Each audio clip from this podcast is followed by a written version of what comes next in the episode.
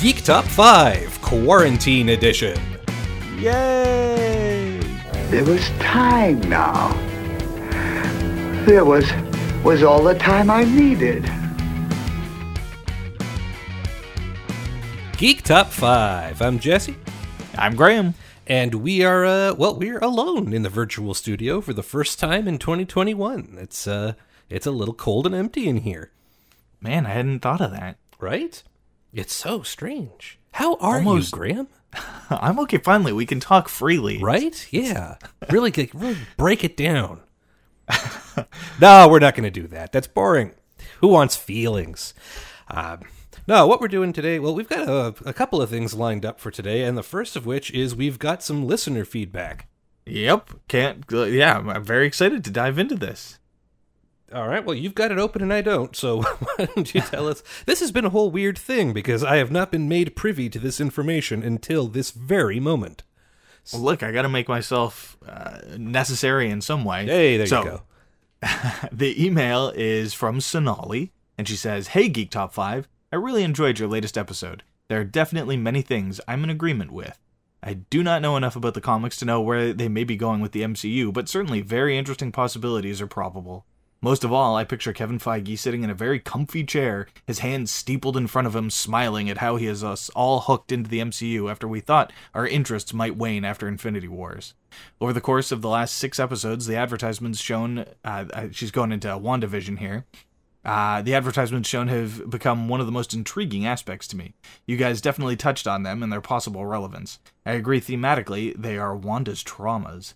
The last advertisement, perhaps the most disturbing one of all so far, makes me think something or someone is taunting Wanda in that her magic cannot actually save Vision. Some theories abound that they're actually linked to the Infinity Stones, but I don't really see that. Do you guys have a take on the Infinity Stones theory for the advertisements? Again, awesome episode and looking forward to more. Meaty. Wow. Okay. Well, I think uh, this was sent before the most recent episode of WandaVision aired, and I think that episode has answered some of the questions. At least to me, there's no Infinity Stones connection possible, right? Is that what you're seeing? I mean, it's like we know the Infinity Stones are both like narratively aren't involved and thematically aren't involved, but we also know that everything Wanda is doing is an Infinity Stone byproduct. So I guess it depends on how wide a net you're casting. Um, certainly, yes. Um, spoilers for the next episode of WandaVision. Besides what we talked about last week in our big WandaVision episode, yes, we now know that there are other powers at work here, um, and also that we owe John Cashmore a beer. As always. As always, right? Guy is just that he is on the money. You should take that to Vegas.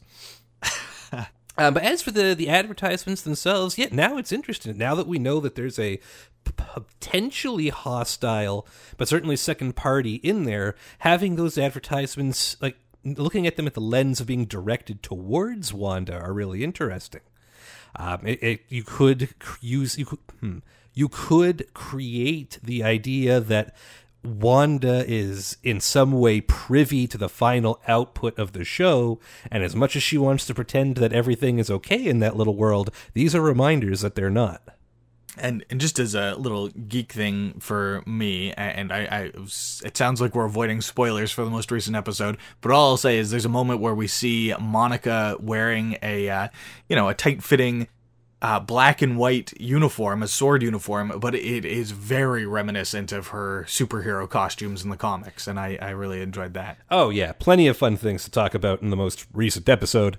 Um, I'm sure we'll catch up with it as it gets wrapped up. But yeah, put it this way: what's happening to Monica is exactly what we expected and talked about on the show.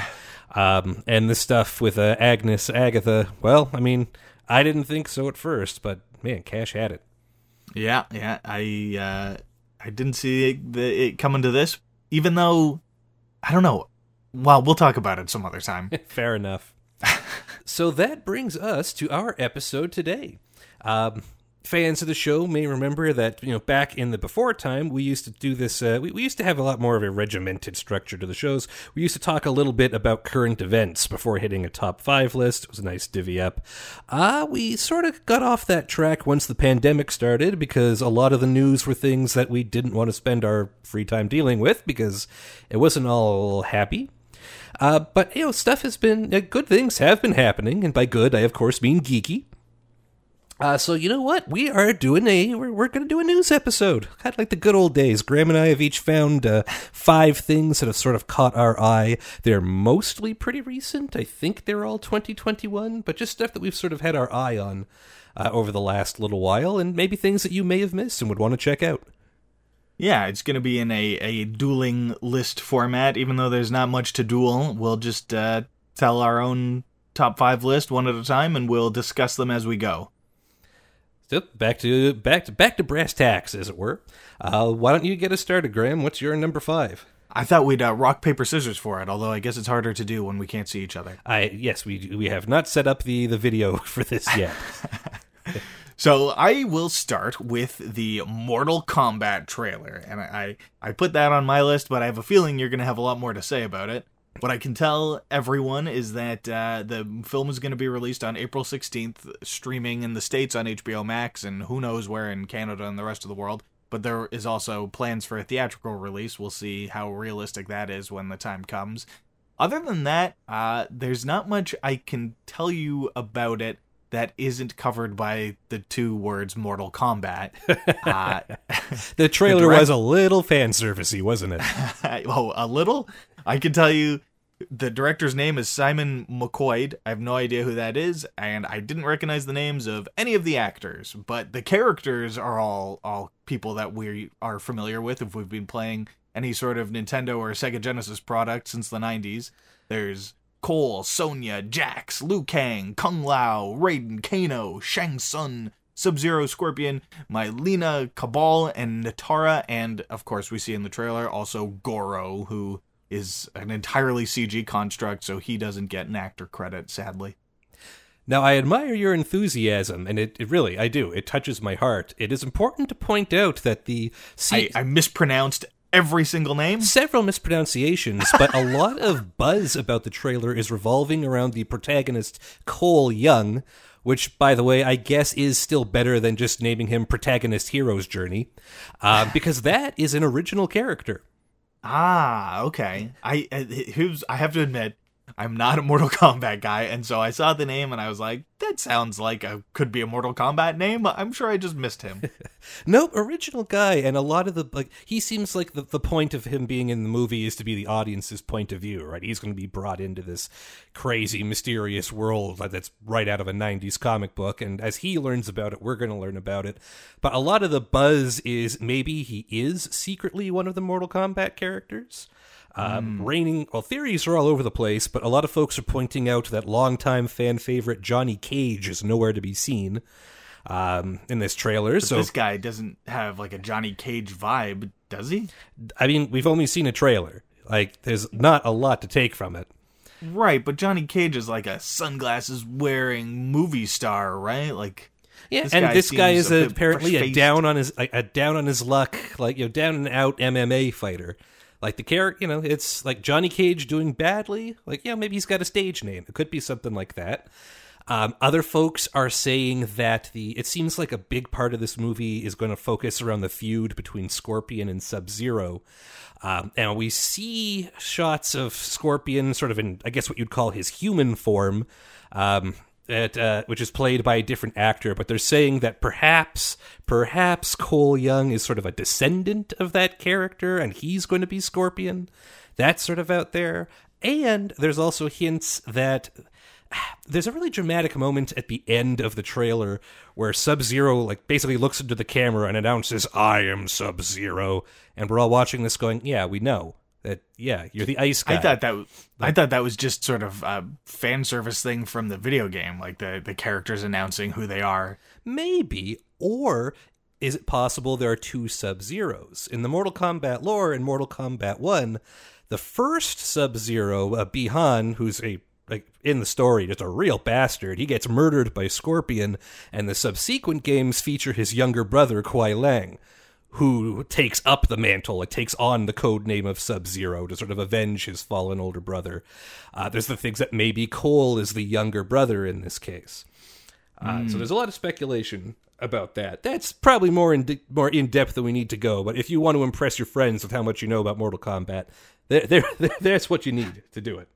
I have to say the other big fan service thing in it, uh, at least that I recognized. I'm sure there's a million, but the thing that stuck out to me was uh, Scorpion towards the end of the trailer says, "Get over here," and as fun as it is to hear the character say his classic catchphrase, it didn't seem to jibe with the sort of old man traditional martial arts wearing figure we saw older er, earlier in the trailer. Is that just me? I mean, I think the problem is that that line doesn't make any sense. I mean, no matter how it's presented. so it's hard to say. It could be an indication that there's now a cockier, younger guy behind the scorpion mask. Right. Um, and of course, it's a, it's just a fi- famous line from the game because Scorpion has been there since the you know the original video game release in '92. so, oh boy, Yeah, we So- are old. and that that is his signature move, where he throws the the rope spear at a guy and impales him and drags him over and shouts, "Get over here!" So that had to be in the movie. So, so you said the line doesn't ever make sense. Uh, can you elaborate on that a bit more? Like, like is that? Well, but no, just why would you say the- that to a person? I mean, Like it's they, you could ask that about like any snappy line from a video game or, or martial arts movie, but is there a reason why it seems especially odd once you know the backstory of Scorpion? No, no, that's just a thing Oh, that he okay. says when he uses that move. It's it's not.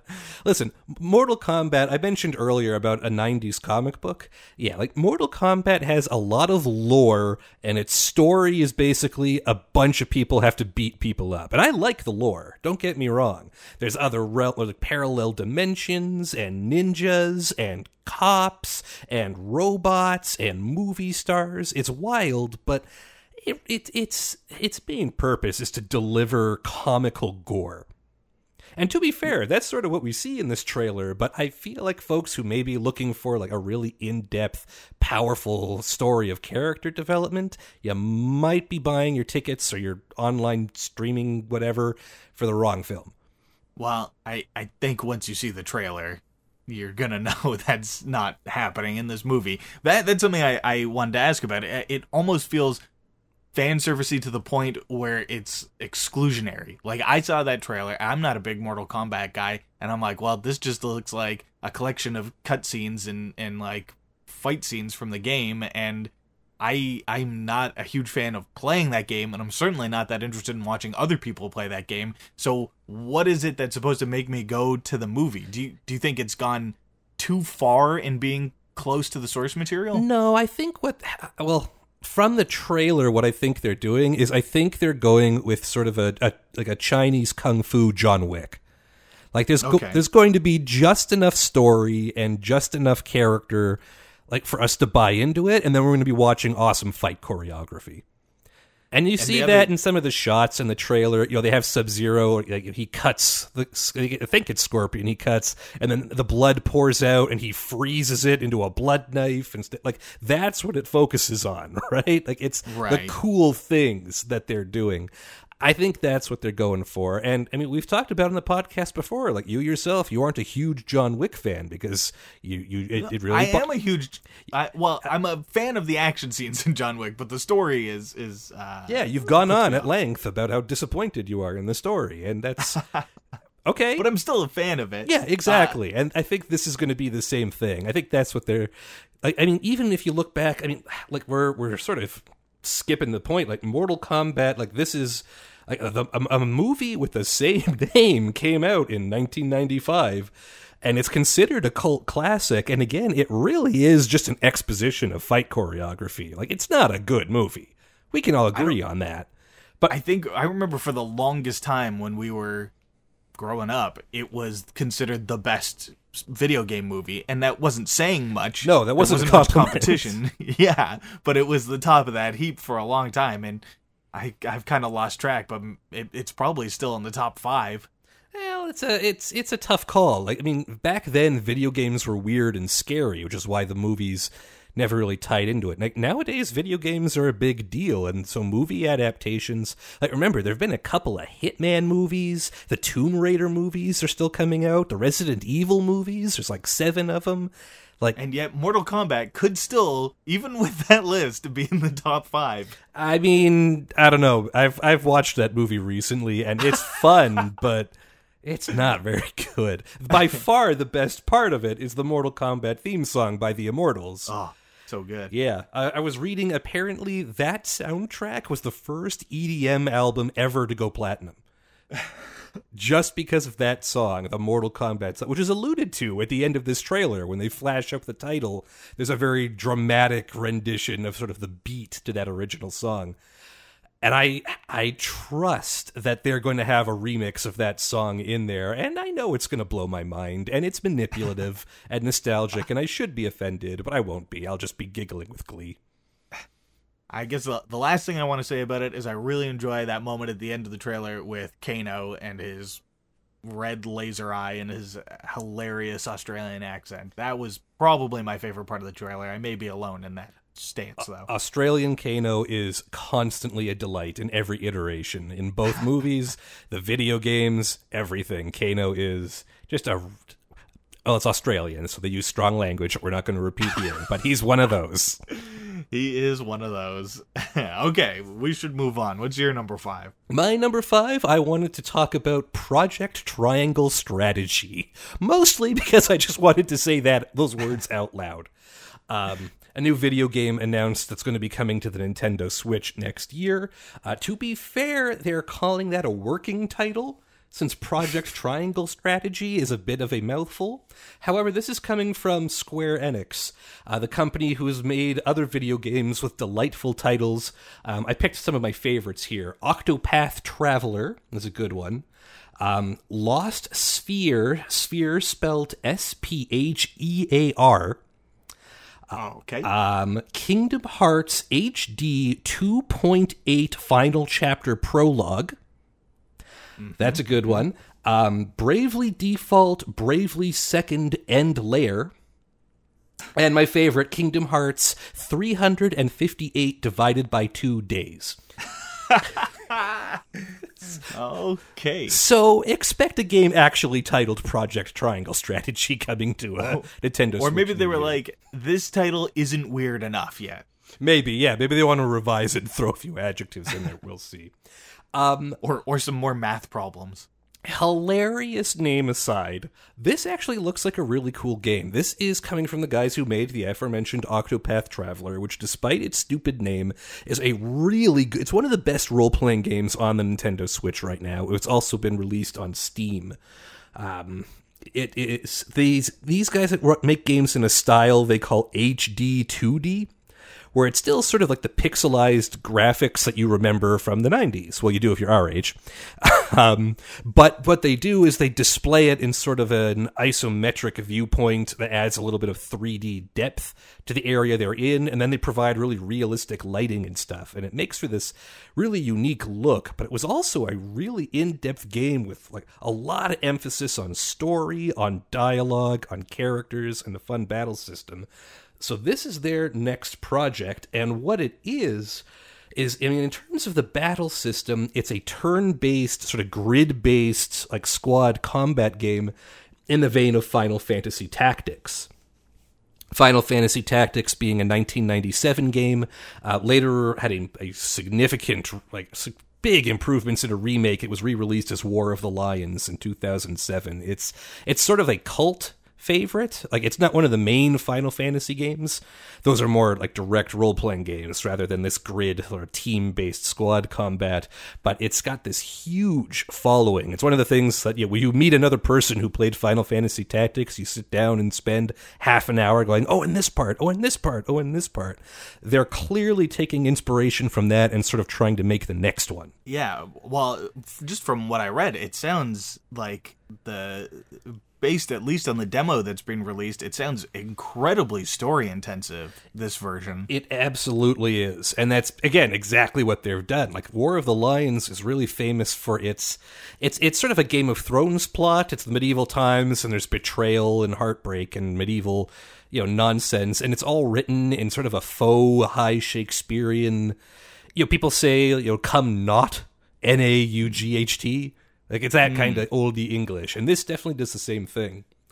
They they announced it in their Nintendo Direct on the 17th and made a playable demo available the same day, and it's meaty. I've put about four hours into it so far, and it's not finished. Um, and a big part of it is talking to characters and influencing their decisions. So like choice isn't a like, that's not new to video games. Think like Mass Effect. It's like Commander, do we you know blow up the bus or try to save the hostages? And you pick one. In this one, important story decisions like that are handled sort of by a vote. So you can say I want to go kill this guy, but if all the other people on the team say they don't want to, you go make that story decision instead. So you're spending time sort of learning about the situation and unlocking dialogue choices and maybe other items and stuff to convince the other characters of the story to go with you. Right. So there's a lot of time spent getting to know people and to learn things and get familiar with the world and then just sort of see how it plays out.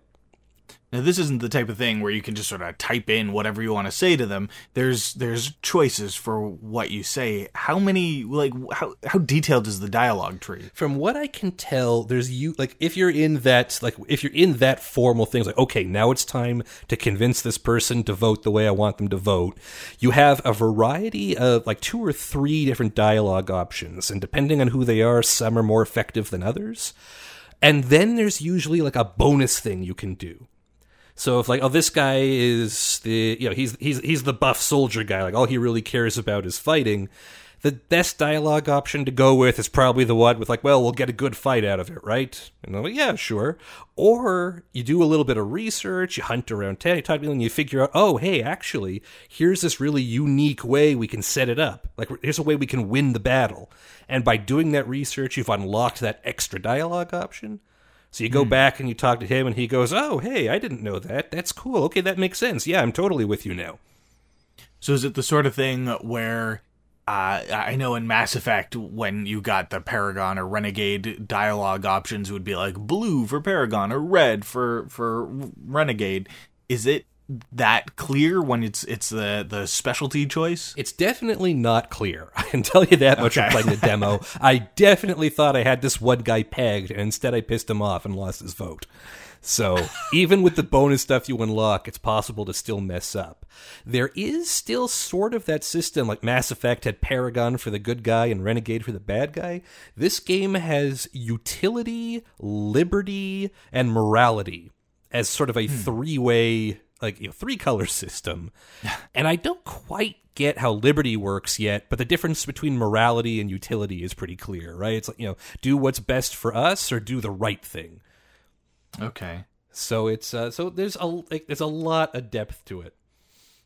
Um we, we got to move on, but it looks cool. It's not due out for a while, but the demo is available now, and Square Enix has done this in the past. Like they'll release the demo and they'll take feedback, and they tend to, like, and you like they'll say like, okay, based on our feedback, we've changed the game this way. I think for Octopath, like they made some changes to how their battle system worked at the last minute, uh, just as a in response to fan response. So hey, you, if nothing else, you get a chance to affect the development of this game. But it's that's cool. That doesn't happen very much, I don't think. No, they usually. It's Nintendo has a very different development cycle than most companies. I think. Um, but it's cool. If you got a Nintendo Switch, it's available for download now for free. It's worth trying. I had a lot of fun with it. Still haven't beaten it yet. Um, and, and that's go. a pretty substantial demo. A lot of demos you can finish in, in 15 minutes. Yeah, this is this is meaty. Yeah, exactly. I haven't had the time to wrap it up yet. Very cool. if nothing else happens with this game, very cool demo. Worth trying. All right, so my number four is the uh, the trailer that came out for Cruella, the latest in Disney's latest run of live action versions of their classics. Now, you may remember that there's already been a live action 101 Dalmatians, and I believe also a live action 102 Dalmatians. So they decided to go another route with this, more in the vein of Maleficent, and try and rehabilitate one of their classic villains.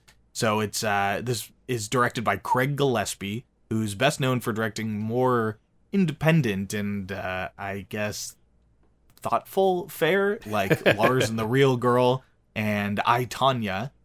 Um, this is coming out on May 28th. Uh, they're aiming for theater, but who knows? They may go Mulan and put it out on uh, Disney Plus Plus again. Uh, and it stars Emma Stone as Cruella. There's also Emma Thompson and Mark Strong in, I guess, more villainy roles. When when does Mark Strong not play a villain?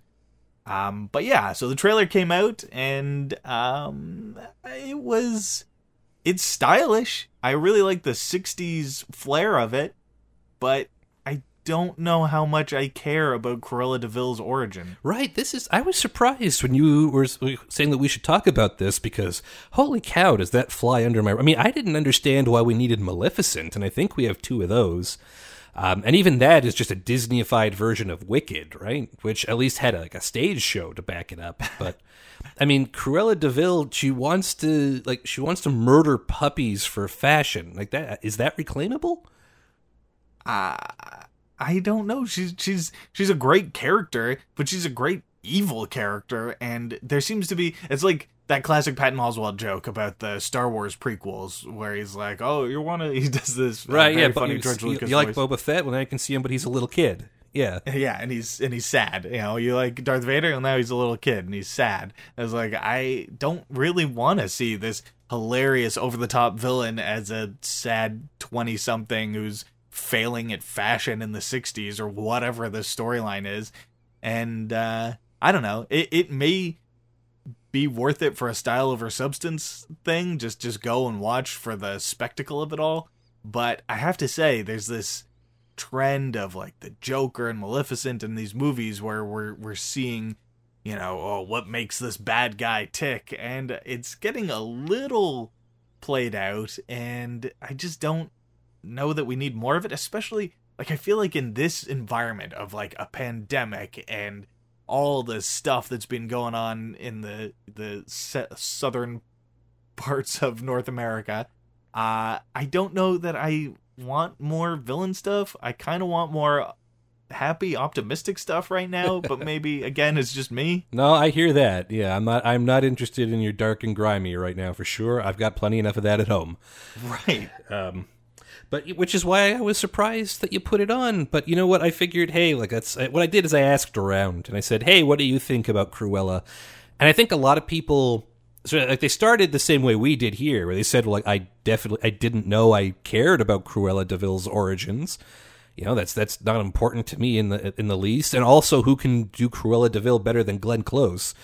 But uh, but the other side of it is like, like I was talking to to, to Zinni, who's a, a friend of the show and also my mother, who pointed out that it sound like from the trailer, it looks like it's a Disneyified version of the of the movie The Joker. Which, when you think about it, like one of the things about the Joker is that it's a, it's a little much.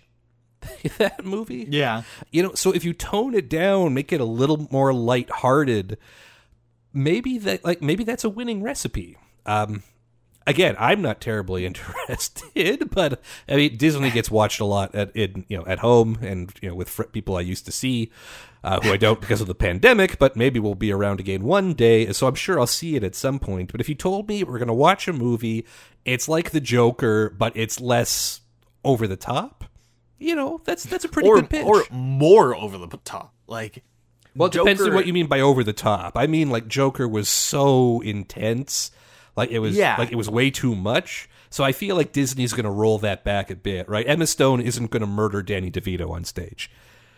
Well, wait, where did Danny DeVito come from? No, not Dan, not Danny DeVito. Really now I'm even more intrigued. that sounds good. No, why can't I? Robert De Niro. Okay, good heavens. It is Robert De Niro, right? That's right. Yeah. Isolation madness. This is what it does, people. Watch for the signs in your loved ones. but it's uh I I I kind of my version of over the top is it taking the villainy and the evilness and and amping it up and taking it out of the sort of like grimy gritty 70s vibe of the joker and making it pop more. Like there's a part in the trailer where she she sets her outfit on fire and it transforms. And it's something that struck That they me already a- did in the Hunger Games movies. yeah, exactly. It's that exactly. it's it's a little too soon to be pulling the exact same stunt as one of the biggest box office hits of the last 10 years, but it is a sign that they're not trying to make it realistic in any way shape or form. So, mm, hopefully that helps take it to another level. I, I don't know. I'm sure it'll do great and we're just old cranky men who who this is not made for. I mean, we'll see. The the Disney live action thing is uh, they're really milking that cow. And it's working for them at least in the, as far as making money. Yeah, well, yeah, that's the most important thing. Okay, what's your number 4? My number four, um, I wanted to talk a little bit about Hitman 3. Uh, Hitman 3, the conclusion to the World of Assassination trilogy. The Hitman games, uh, it was released, the, they finally finished on January 20th. Um, the original Hitman, well, the original Hitman is a ways back, but the developers IO Interactive made a major reboot starting in uh, 2016. The sequel came out in 2018, and now it's finally wrapped up. Uh, and the Hitman games are constantly getting 9 out of 10, you know, 4.75 out of 5. Like they're they're always I- wonderful. Just to be clear, that's that's for this iteration of the games, right? Well, the old, the initial ones too, but yes, let, let's zoom in specifically these three games for the the, the, Okay. the World of Assassination trilogy. Are constantly getting fantastic reviews, but they sort of slide under the, you know, they don't have that big star power you get from you know a Legend of Zelda game or a Halo game. But these games are phenomenal. I've talked a little bit about them on the podcast before. Um, essentially, you you are a hitman and you have a target, and it's not a first person shooter. You're not just going through and like, killing 170 guards and going. It's it's more about sort of the the stealth element of it, but it's like think of it like a puzzle game almost. You you have a target, and he's a, he's wandering around glad handling at a at a fancy fashion show how do you kill the target and get away without like you know you can't just walk up to him and shoot him. His security guys will be all over you assuming you can even get a gun into the building. So maybe you poison his drink right? But to do that you have to impersonate a waiter. So first you sneak into the service area and find a waiter's uniform etc etc and every mission has these layers and layers of different ways to accomplish the goal and the more you do, the more you unlock new tools and new stuff. It lets you do more stuff. So it's it's sort of like, it's like unlocking all these Rube Goldberg machines of targeting people. It's it's also worth noting that the overarching plot of these games is like your the, your targets all end up being sort of the like the global elite united together in a sort of Illuminati and there's a lot of parallels you know it's like basically you're killing evil rich people or you know people exploiting workers. Like at one point like one of the side missions like your target is the head of an mlm pyramid. Like and given the you know the events of the last couple of years and you know divisions between you know like this is an element of class warfare to it that's very satisfying. Let's put it that way. Um, the third game, uh, it's out for current gen, uh, so you know, like PS4, and there's an upgraded slightly version for PS5, Xbox One, and Xbox One Series X, One Box Series X, whatever they call their console now. Oh, you're stuck in a loop. You're stuck in a loop, Jess. Yeah, yeah, I'm the problem there. um, and it's like, what like, two important things to note about this. First, that the third one is phenomenal. It's great. I mean, all technically, it's bug free. It works. It's a ton of fun. It has an interesting enough story to keep you into it. It's a lot of fun to play. But also that the Hitman games have always been iterative. So if you buy Hitman 3 right now today for an extra 20 bucks, you can get all the content from Hitman 1 and 2 running in the Hitman 3 engine. So that is the part that has been making me scratch my head. Can you explain that a bit more? Like dive deep on that? It's like think of it as levels in a video game. Um, so it like if you brought if you think okay, so you bought Super Mario One on the NES and you got those eight worlds, and then you bought Super Mario Two and that wasn't even a worlds thing, but you get that content there, and then you bought Super Mario Three, but then you bought Super Mario All Stars. You got Mario One, Two, and Three yeah. this sort of this sort of backs up like that. Like you can get Hitman three, but then play all the stuff from Hitman one, uh, all those eight worlds from Hitman one, and the worlds from Hitman two, and then go and wrap up up in Hitman three. So is this? Uh, I feel like I'm so out of touch. Is this a common thing in video games It now, is or is not. this something? Okay, okay, good. I'm not that out of touch. Yeah. Now It's the not- like the the other difference is that like there aren't huge changes to the game. Like the difference between uh, like Halo One and Halo Three, it's a whole new graphics engine. It looks better. It plays differently. it this it I mean Hitman 3 like has the best environments and the biggest levels and some cool cool new tools but it isn't a huge step up you know graphically or technically from what Hitman 1 was. So can you? It, I mean, just going back to your original thing, would it be? Can you like take your raccoon suit from Mario Three and play it in Mario One? Can you use stuff from Hitman Three and bring it back into the Hitman One levels? You absolutely can, which is very cool. Um, Yeah. But there, it also like there isn't anything as dramatic as a raccoon suit. no, I think Hitman needs more raccoon suits. I mean, what doesn't? um, anyway, so it's it makes it that it's a really cool point of entry if you haven't tried it yet.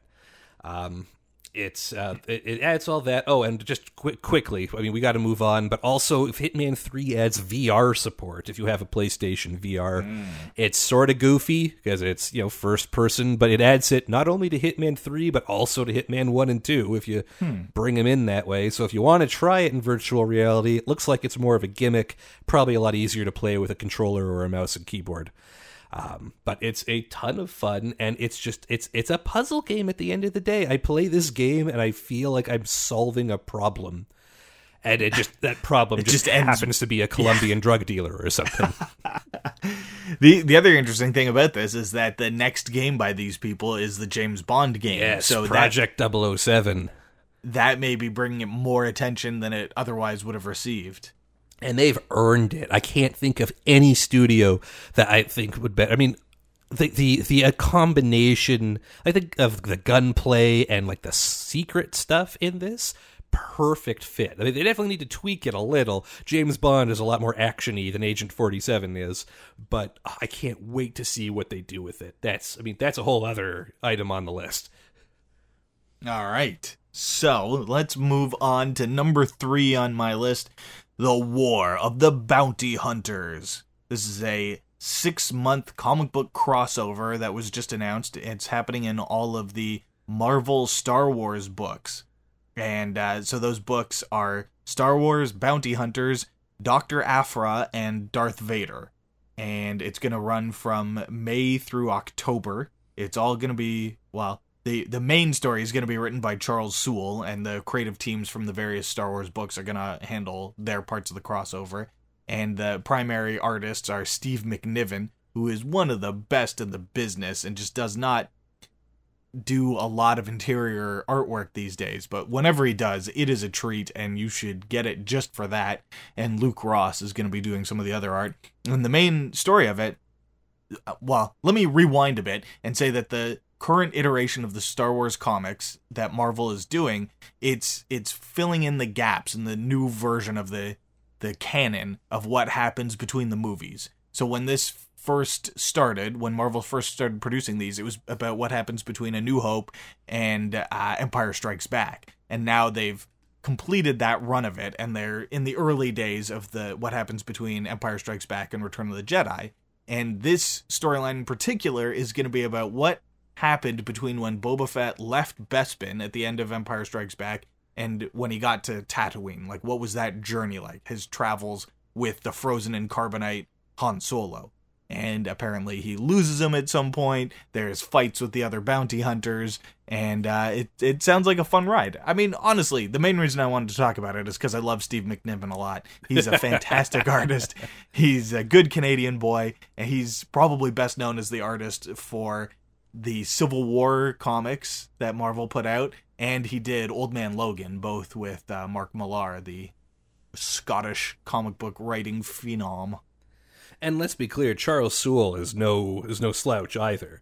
I mean, his run on Darth Vader was absolutely phenomenal, if nothing else.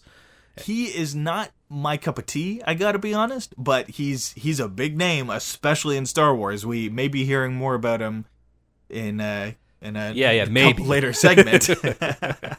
but he is he is a big deal in the Star Wars uh, verse these days. And in the meantime, like let's not overlook the you know the careful planning that went into this, right? Like we it, you know, we all discovered at the end of the last season of Mando that there's going to be a Boba Fett show, so why not do a little groundwork and establish some Boba Fett stuff, right? Get the audience a little more familiar with this guy. Like this, Yeah, there's it- a lot of planning ahead happening here. And this Boba Fett show that's coming out is sort of you know Boba post Sarlacc pit, a, a, guy who's who's seen some stuff, seen some digestive juices, and may not be at his peak. This is the Boba Fett that we all fell in love with the the gruff weirdo from uh, Empire Strikes Back with the cool helmet. This is this is the Boba Fett that we've all wanted to see more of. I think. Have so, we? I mean, we've talked about this on the show before. Like how the Boba Fett fantasy sort of passed me by. Like he looks cool. He's a great action figure, but besides that, I mean, if there's any version of him that I think is exciting, it's the one from that movie. Like like he gets dispatched so quickly in Return of the Jedi, it kind of ruins the fantasy. But in Empire, he's cool. He talks back to Vader in a way that no one else can get away with. He's he manages to track down Han Solo and the Millennium Falcon when no one else can. He's got chops in that movie yeah. on top of being a cool action figure. Maybe. I don't know. I mean, like the the comparison was Darth Maul, right? Where like he showed up for one movie, had a couple of lines, looked cool, and then died, and that was it. Except they they brought Darth Maul back, and he was amazing. So presumably they're trying to do the same thing with Boba Fett. Like we can see that that's already worked. I mean, he was also cool in the the Legends timeline too, like the stories of the bounty hunters, Tales of the Bounty Hunters book. He he had a, some cool stuff go down in there. Sure, was... sure, but I mean, all the license stuff. It's like you know, what can you take from it, right? So it's yeah, it's a tough call. Anyway, I'm I'm really leaning more into Boba Fett than he deserves. I mean, he he if nothing else, he was awesome in Mandalorian. So you know what? I'm all for it. Let's see more of him. And the other bounty hunters are all cool designs too. I hope they do more IG88. He had a great yeah. Tales of the Bounty Hunters story, and just like that look. I mean, they sort of brought him back in season one of Mando, where they had the IG Eleven, like sort right. of same droid, different circumstance, but like that was cool too. So let's see it more be, of it, right? It'll be uh, nice if they can make Dengar better than just a weird looking guy wrapped up in toilet paper. It'll be nice if uh, Bossk and 4-LOM and Zuckuss and all of them have a chance to shine in a way that they didn't get to in the movies. Red. So when is this? Uh, when is this launching? When, when is this hitting shelves? It comes out in in May. That's when you'll be able to start this whole run. Awesome. All right, well, let's keep it rolling and keep talking about Star Wars. It's uh, it's close to our bread and butter. uh, my number three, I just wanted to point, uh, sort of wave the flag to point out that Star Wars: Light of the Jedi came out on January fifth, which is the first novel in Disney's own homegrown, brand new setting for Star Wars: The High Republic era. It, uh, I mean, say what you will about the new movies, but they're definitely heavily tied in what's already came before. And Disney has said, you know what? We would like to play around in our own space, right? No Skywalkers, no solos. Like, we want to be able to tell our own stories in this world. And so they got a bunch of authors together and they have developed basically like a new world in the world of Star Wars to start telling stories. And this Light of the Jedi is the the introduction to that. We are now at a prequel of the prequels. It is 200 years before the Phantom Menace, so before Little Annie. Um, for those of you who are still heavily invested in the legends, like in the licensed stuff, it is 800 years after the Old Republic. So no, no, no Revan, no none of that that that stuff is specifically from the Knights of the Old Republic games and and their their offshoots, right? Yeah, very much. Like they also have their own comics and novels and toys and stuff now, but but that's yeah, it's definitely sort of a pocket that they don't want to touch. And also, Revan is just such a Larry Sue. It's just I'm so tired of that guy. Anyway, not important. We're 200 years before the Phantom Menace. Um, the the Republic is just starting to expand into the outer rim of the galaxy. It's the space wild west. It's you know colonies everywhere and people you know people born on space ranches who have never really seen what you know the core worlds of Coruscant is like. Um, there, the, the plot of the book specifically, there is a great disaster. There is a hyperspace accident. Um, a ship is destroyed in hyperspace, which should be impossible, and big hunks of spaceship debris are sort of dropping at a light speed all over the outer rim and crashing into planets. And and it is bad news. And the Jedi show up to try and help. They end up crossing paths with basically space Vikings. The bad guys in this era, at least so far, are the Nihil, where yeah, Space Vikings really works. Instead of horned helms, they wear these big face masks, these big helmets all the time. They're creepy. They're they do like, like they have a lot of toxic gas, and they're pirates and marauders, and, and and the big thing is that they their ships don't follow the same rules of hyperspace, and this is a big mystery. We don't know what this means yet. But whereas like, you know, all the hyperspace travel we've seen so far, it's like you calculate the jump to light speed and jump through a hyperspace laneway. These guys just go all over the place to the point where like they're like they're leaping into hyperspace in the middle of a battle to like quickly traverse, you know, like get, get right behind you. Um, and they're getting this technology from a new mysterious antagonist, Marchion Ro, who apparently has some history with the Jedi that we don't know what it is yet. Uh, but you know, stuff is starting to get real, and it's like what they're trying to do is establish a new feeling for the universe. Um, I feel like from reading the book that they didn't do a great job with the Jedi. Frankly, they seem exactly like the prequel Jedi to me. But the rest of the world is, you know, it, it's got kind of a Firefly feel to it, which I feel like is a well we go to maybe a little too often. But the idea of just you know folks out on a ranch. Mm that comes up a lot and there are folks like who've never really heard of or seen a jedi before and are always sort of surprised at what that means. One of the characters sort of sarcastically refers to them as space wizards which i loved and it's just it's a different it's a different setting, so it's a little bit different from the Star Wars we've seen, but you still have starships and starfighters and blasters and lightsabers, and it's totally separate from all of the baggage of the Star Wars lore, so they can tell their own stories, design their own ships, write their own characters. Um, a lot of potential, and this book is very clearly meant to be sort of the welcome to of that universe. So, if you are intimidated by folks like me and Graham, who, when you start watching Star Wars, want to sit you down and spend like 30 hours explaining the backstory, this is the place to jump in because there is no backstory. It's all brand new. Okay, so here's where it it I it loses me a little bit. And and you've done a great job pitching it and you've made me more interested in it than I I thought I would be.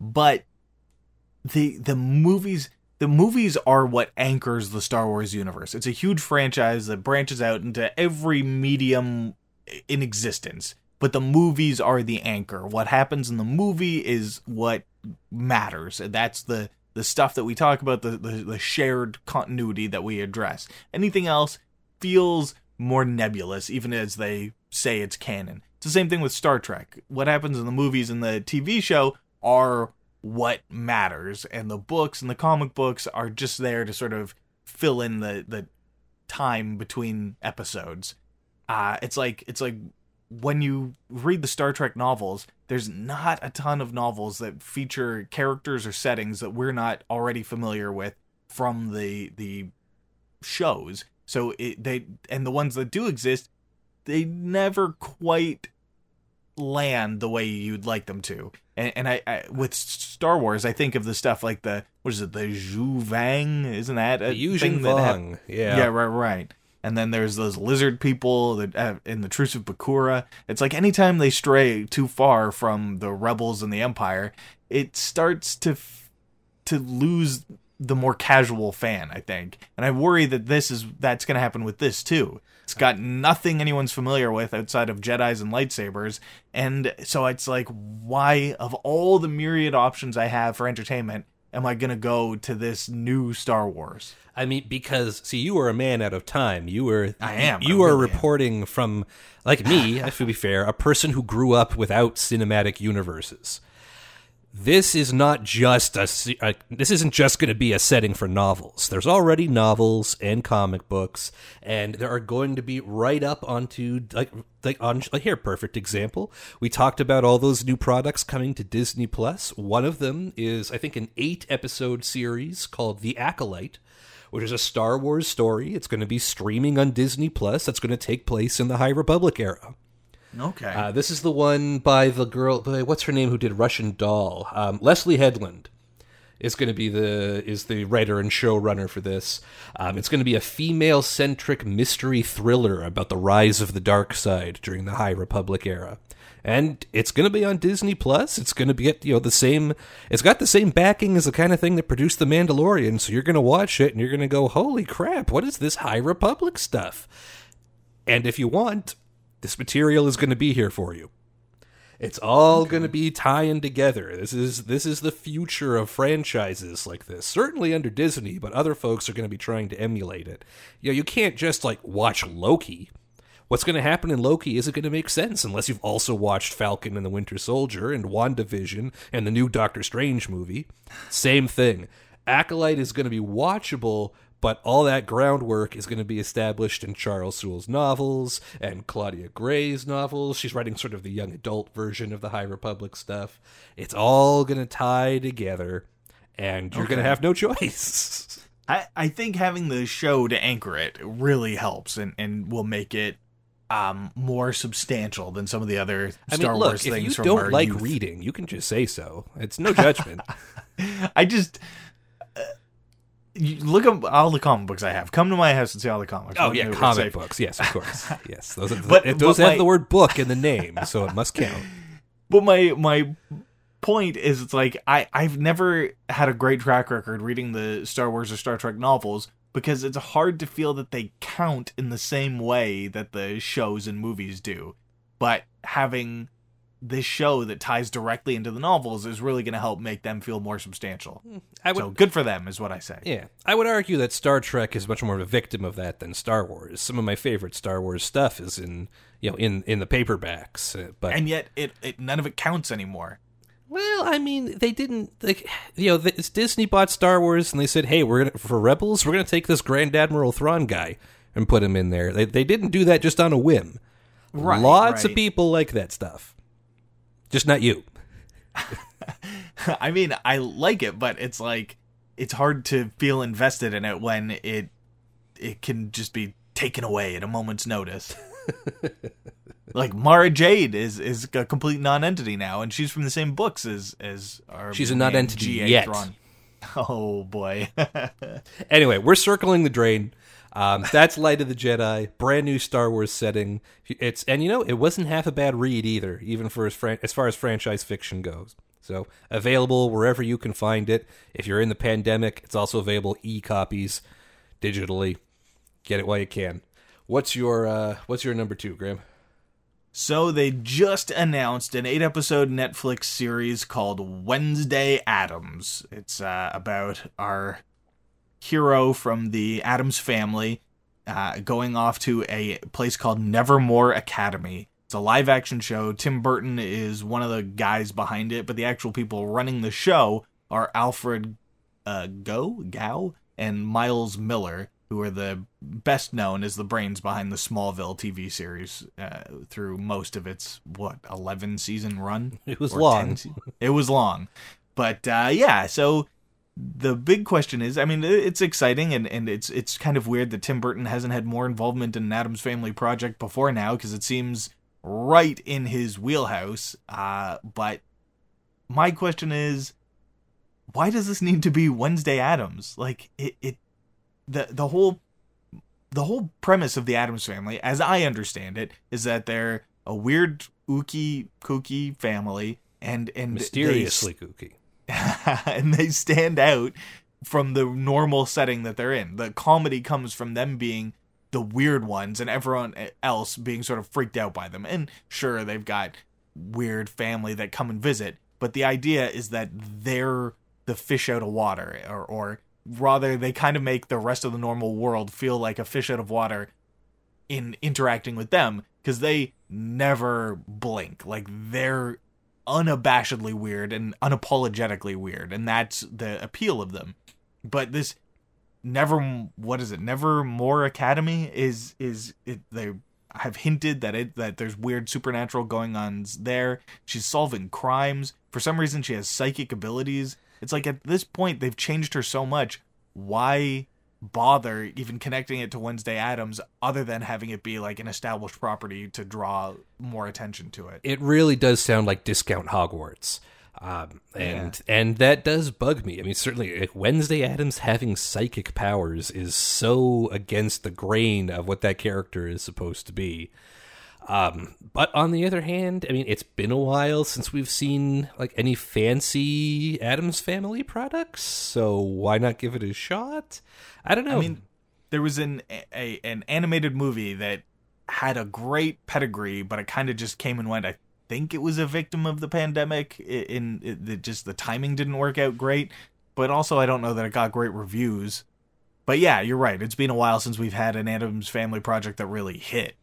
Yeah, I mean, I think there's an argument to be made that since like the the live action movies from the early '90s, you know, with Christina Ricci's uh, Wednesday Addams, so they haven't been quite the same. I mean, that's not the original. Like the the stuff. I mean, well, I guess you know, the original, like were those single panel comics from what the 20s, but uh, no, 50s, I think. 50s. Yeah, the TV series was the 60s, so I, I, okay. I'm saying 50s to give some some wiggle room between when they started making the comics and when the show got made. Um, originally published in the New Yorker between their debut in 1938. Oh man, wow. Well, we split the difference. Yeah, no kidding.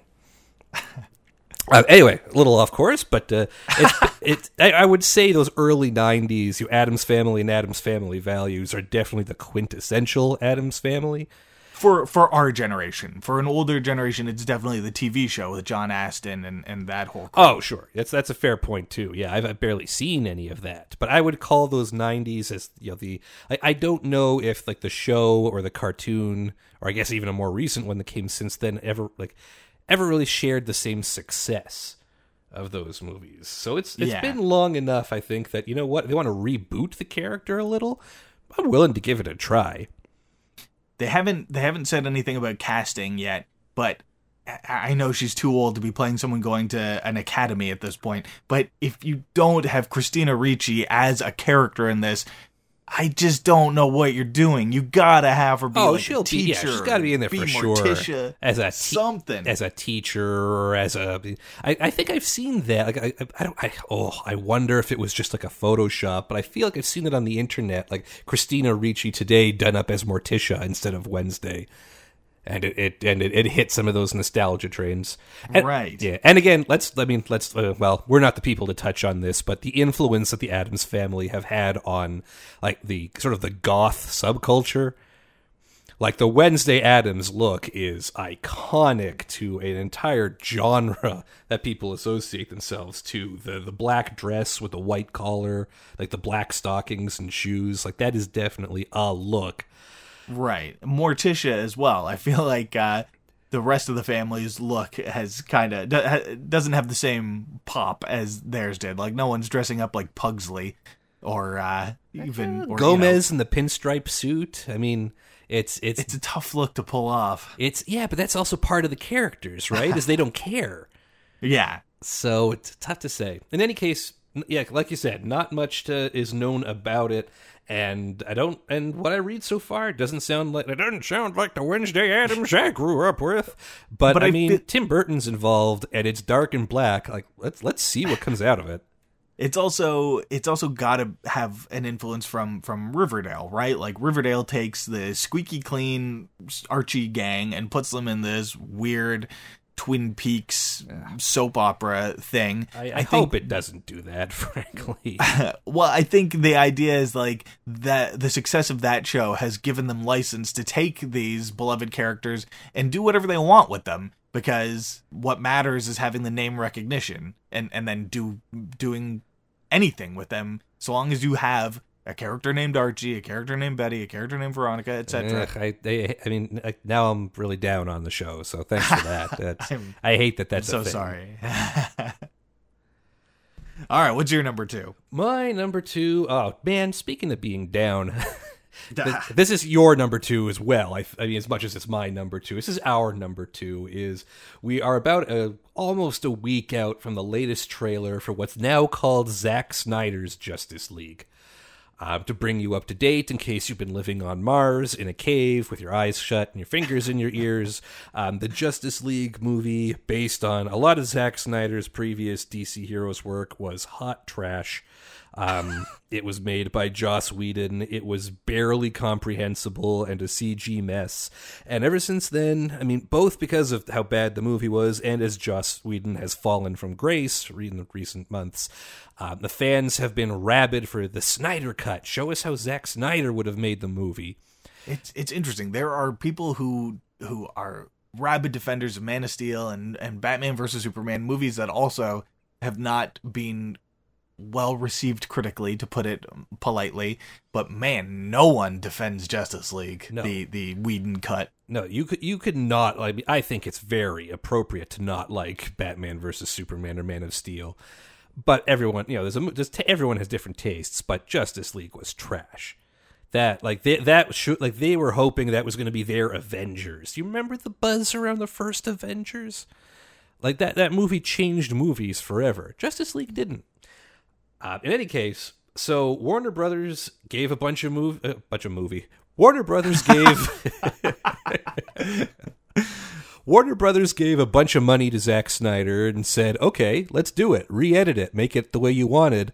And he said, "No, I'm actually going to reshoot a bunch." And they gave him even more money to reshoot, and he's basically remaking the Justice League. It's going to be a 4-hour Yeah, it sounds like there's no editing involved. yeah, it, it's going to be a four-hour nightmare, and he's just going to redo it and be like, "No, this time Justice League, but for real."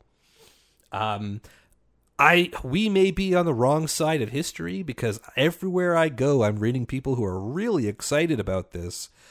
Where Our I own friend uh, Jonathan Cashmore is gonna subject himself to the full four hours of it, and, and I'm sure he's gonna come away with a at least somewhat positive uh, take on it. So we, I, I, we're the odd ones out uh, at some level on this. Uh, well, you this know, our like Geek Top 5's resident DC expert, it was Kylie, also was with us on this, right? It's like True. It was so terrible the first time. Now you want me to do it again, but for longer, and based on the guy who basically has been remaking the same movie since 300 over just with the slow mo, super CGI.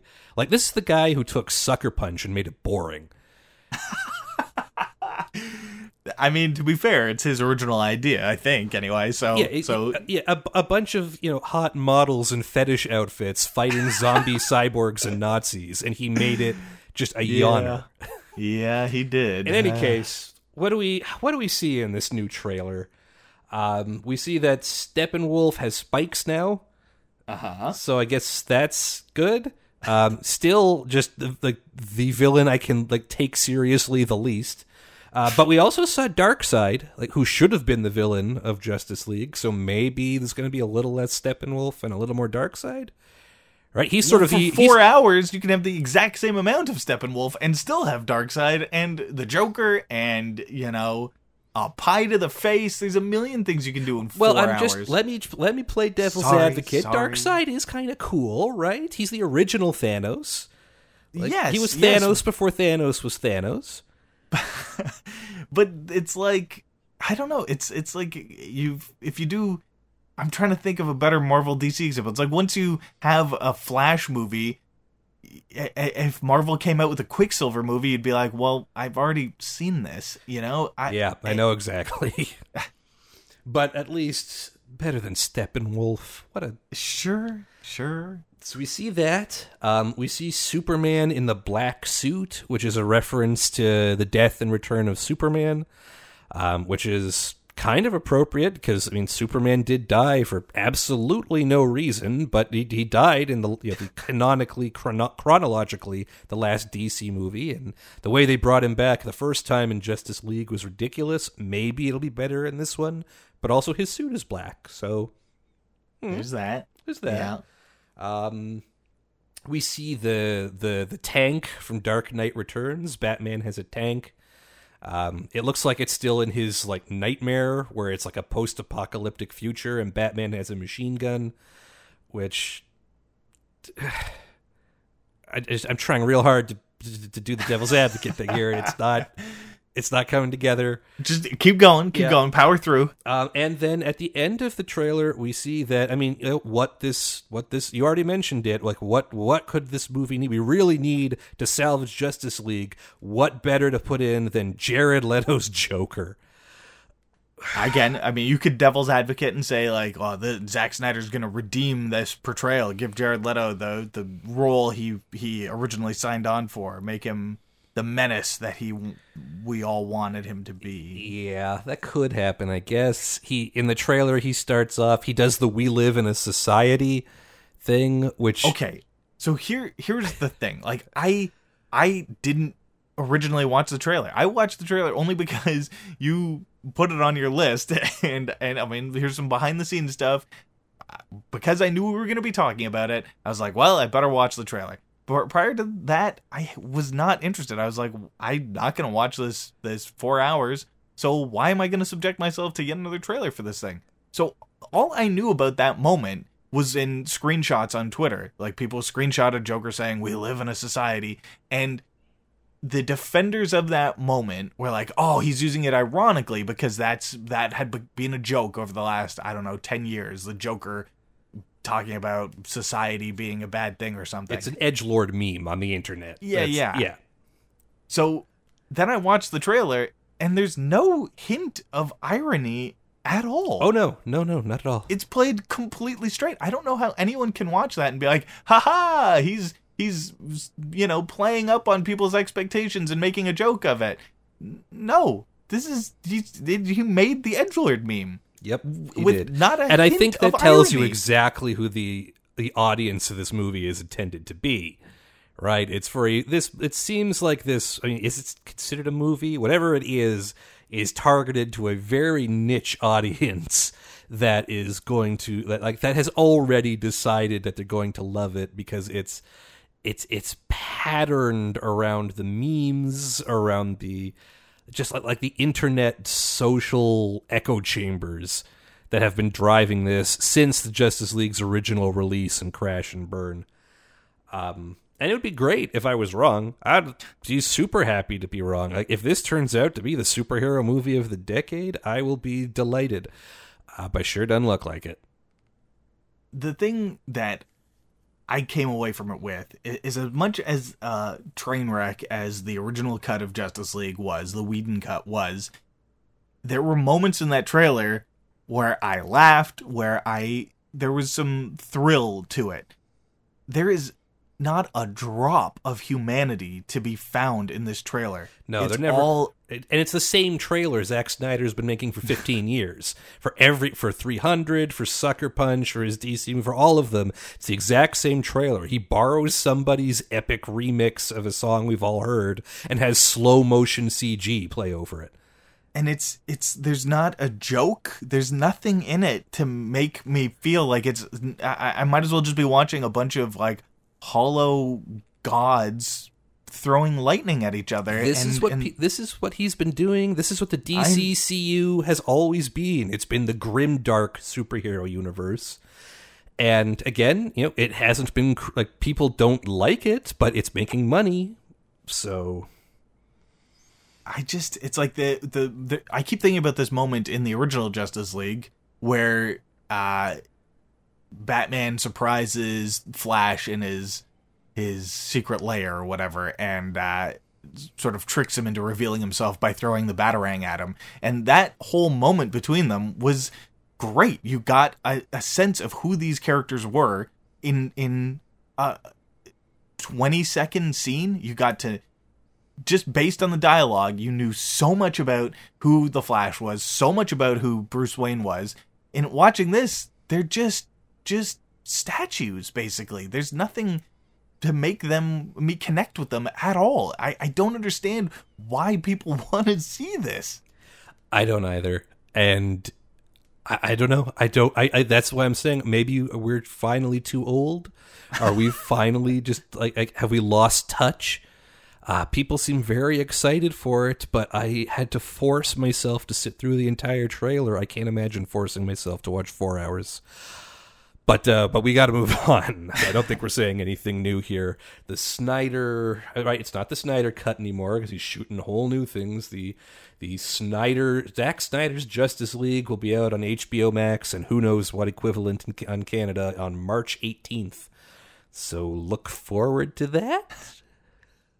All right, so my number one is uh, tied into something that DC's been doing for a little while now. It started with Batman 66, where it took the continuity from the Adam West Batman TV series and just sort of continued that in comic book form with artists who were able to draw in a 60s pop style and people who were good at writing tongue in cheek. And that was popular enough that they did Wonder Woman 77, which continued the story of the uh, Lynda Carter Wonder Woman TV series. And there have been various other uh, books at both DC and Marvel that have continued that trend of whatever plus the year to indicate what show or ver- version of, of the material we're talking about.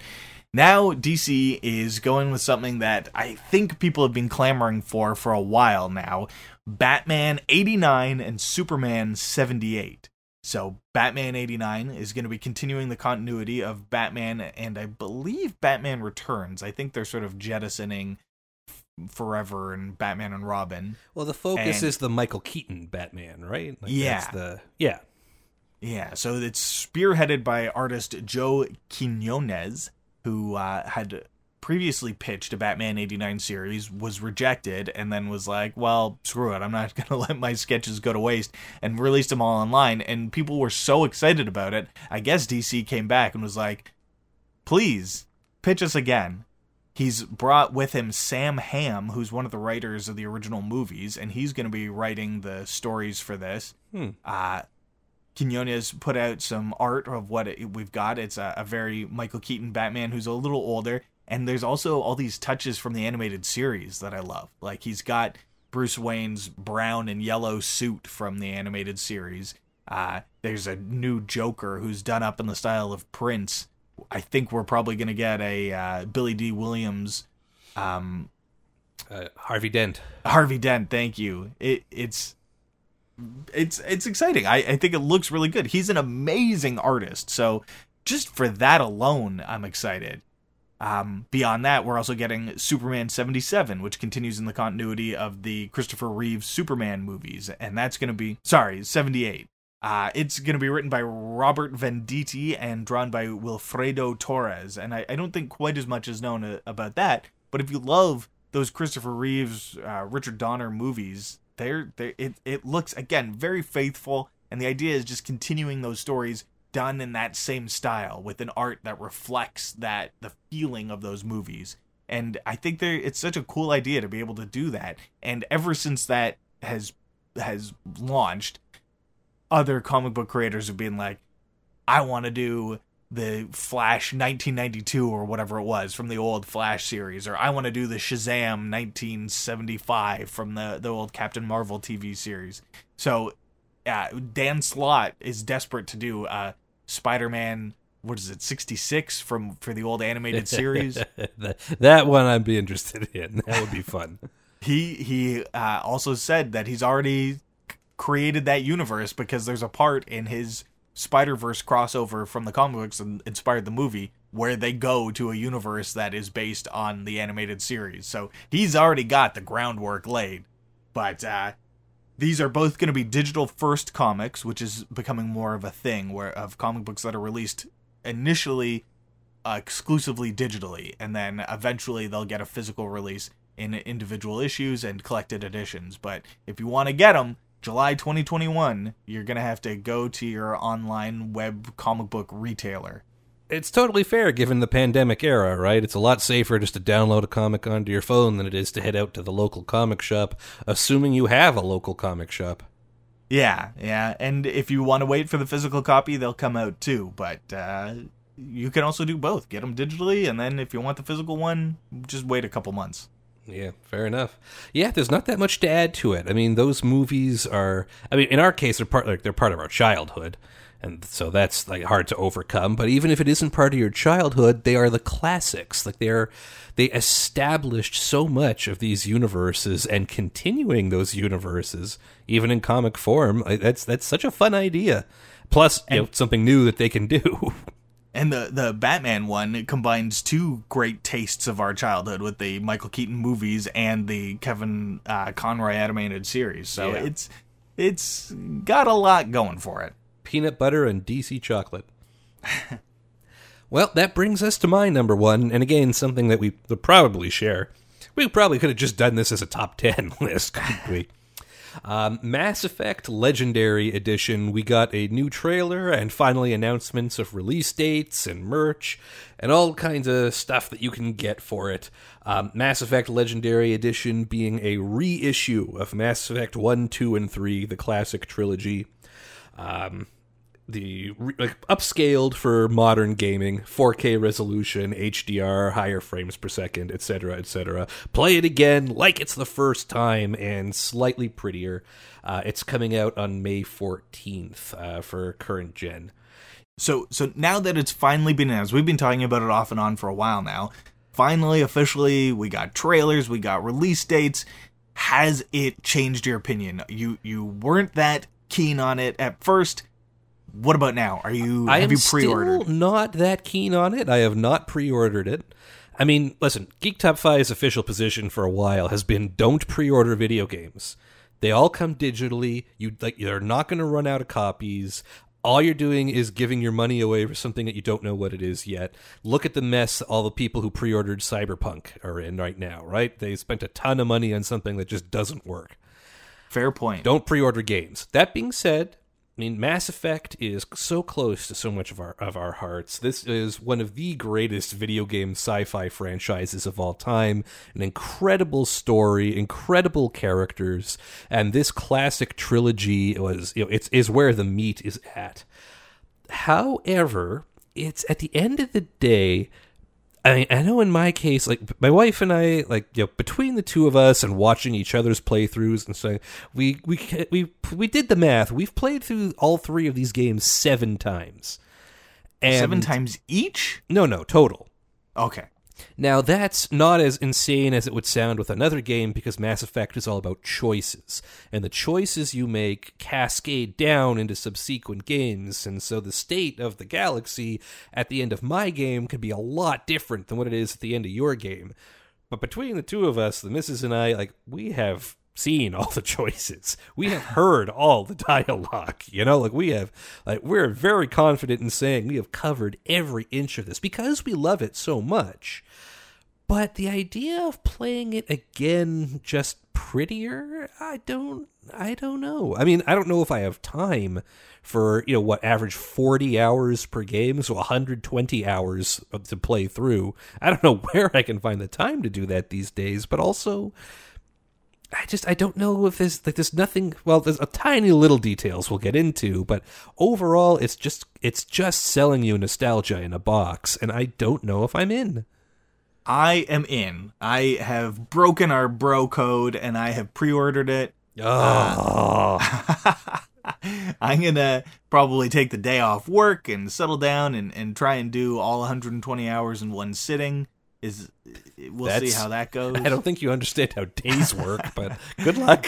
Uh, yeah, thank you. That's all I need. Uh, just support. Thank Did you. Did you pre-order any of the stuff? No, no. I pre-ordered digitally, and All uh, the stuff I don't. I I'm old enough now to realize that the stuff is not worth the price. For I, me. I know it's not worth the price, but like the the replica of the Commander Shepard helmet, I was tempted. That's I it's mean, it's- ridiculous. I'll try it on once, it'll be great, and then it'll sit on a shelf collecting dust. But the helmet, man. I was more excited about that than I am about playing the games again, which I think is a great that that summarizes my position neatly. Right, and and my take on it is I played each of the games once. I I went through. I was happy with my results, and I just kept going. And uh, I am not a big video game replayer. It it takes me a long time to get through a game usually. So by the time I'm done, I'm like I'm I'm gonna move on to something else, and then there's always another thing, you know. There's as Qui Gon Jinn says, there's always a bigger fish. I'm always gonna have another game to play when I'm finished, or, or so it feels. So and yet I here have, you are ordering the same old fish. but it's it's not the same old fish. It's all three fish in one, and they've made it tastier. They this is the fish with breading now. it's the breaded version. Okay, yeah. Um, to clarify that, yes, it's prettier. They have also tightened up some things here and there. Um, dramatic improvements to load time. So players who played Mass Effect One will remember that a lot of loading time was disguised by those long elevator rides. Um, which actually had some very entertaining dialogue in them, but you spent a lot of that game waiting for the elevator. That's now not going to be an issue. Mass Effect 1's awkward combat has been improved a little. They're not porting over the later engines from 2 and 3, but it's going to feel a little more natural. Other little changes and just tweaks here and there to bring it up with the times. Uh, Mass Effect 2, the arguably the deuteragonist was played by uh, by Chuck's Yvonne Str- Strahovski, I think how it's pronounced. I think so. Yeah. Yeah, her character, um, great character, but they're definitely the camera sort of favored her backside. Uh, and there were some very dramatic character moments, you know, that were very deep, emotional, confessions happening while the camera was pointed pretty squarely at her butt. That's been adjusted, you know, and which of course has the internet in a bit of a faux outrage because it's it's as far as butts go, you know, you didn't mind looking at it, but it, yeah, the scene I think is better served by a different camera angle. Like little things like that are being done. Some of the boss fights are being rebalanced. Uh, I think the biggest change that I liked was that the the the, the protagonist of the game, Commander Shepard, can be male or female, and the male Shepard had a very the distinctive is the wrong word because he was just a generic white guy, but you knew what he looked like. When you saw his face, that was Commander Shepard. The female character didn't have that distinctive a look until Mass Effect 3, where they made her a cool, badass redhead, and they've now rolled that character back into Mass Effect 1. So it's, you know, that character, now the two genders are on parity. And that's, that's neat. And that they that being said, there's still all the customization options that you had before, where you can make the character look however you want them to look. Right. Yeah. That's you know, if you want the, if you don't like the look of Commander Shepard, you want them to look more like you, go for it. I'll I'll be honest. I spend a lot of time in the first couple of games customizing the look of the character. Like I spent I went through like every slider on there to get them looking just the way I wanted to. And then within like 15 minutes of playing the game, I'm like this guy is hideous. Why did I waste so much time? And so by the time I went to the third game, I was like, default, this is fine. Let's just go. yeah, I'm a little guilty of that sometimes too. Um, but yeah, at the end of the day, this is just you know two friends on a podcast with two very different opinions. Because I think I've done it to death, but if you haven't and you think you're going to be able to get something new out of it, I say Godspeed. And I say, let's go. Fair enough. Well, that covers everything we wanted to cover, and we are definitely over time because we got into it. But uh, 10 things on that list that uh, maybe you don't know about. Maybe it's news. Maybe just, you know, you like, like to talk to somebody about it or as close as you can. Maybe we um, can call this, this segment uh, 10 Things I Hate About the News. There you go. Yeah, I don't see any copyright issues coming up with that at all. Um, we hope you enjoyed is the thing. We hope, if, if, nothing else, we've given you a fun way to spend an hour and a half. And uh, hey, if there's anything we missed that you think we should have mentioned, or any comments you have, or just if you, if you're worried that I'm not the same person I used to be because I'm not going to be getting this Mass Effect game, um, I know we would love to hear your conspiracy theories and otherwise opinions. Graham, how can they get that to us? And uh, just uh, before I list how you get in contact with us, I just want to thank Sonali for reaching out through these methods to talk to me about WandaVision. We had a little back and forth. I meant to thank her about some of our conversations uh, leading up to the previous episode, which got my mind jogging on some of the things I wanted to talk about. And uh, again, thank you for writing in, which she did, and you can all do through geektop5 at gmail.com. We're on Facebook at facebook.com slash geektop5, and we're on Twitter at geektop5 we would love to hear from you. Um, we, are still gauging the response to the Judge Jesse episode, um, if, and we would just want to hear what you're interested in. Heck, maybe you've got a list, a top five you want to talk about. We'd be happy to have you on the show. Even at the end of the day, this is all for you guys. We want to say thank you so much uh, for listening and for participating. Uh, it's, it's just wonderful to find more geeks out there. While we're giving out thanks, also would be remiss not to mention Jamie Reaume, guy behind our theme song, R E A U M E. Find him on YouTube and on Instagram at Jamie at Jamie Reaume official and Jamie underscore Reaume respectively. Pretty talented musician, does a lot of cool stuff, uh, worth checking out. And otherwise, uh, plenty of cool comic books, novels, video games, and upcoming movies uh, to keep you busy in between podcasts. So that should keep you busy until the next time we get a chance to talk. Until then, I'm Jesse. I'm Graham. And this has been Geek Top 5. We'll talk to you again next week.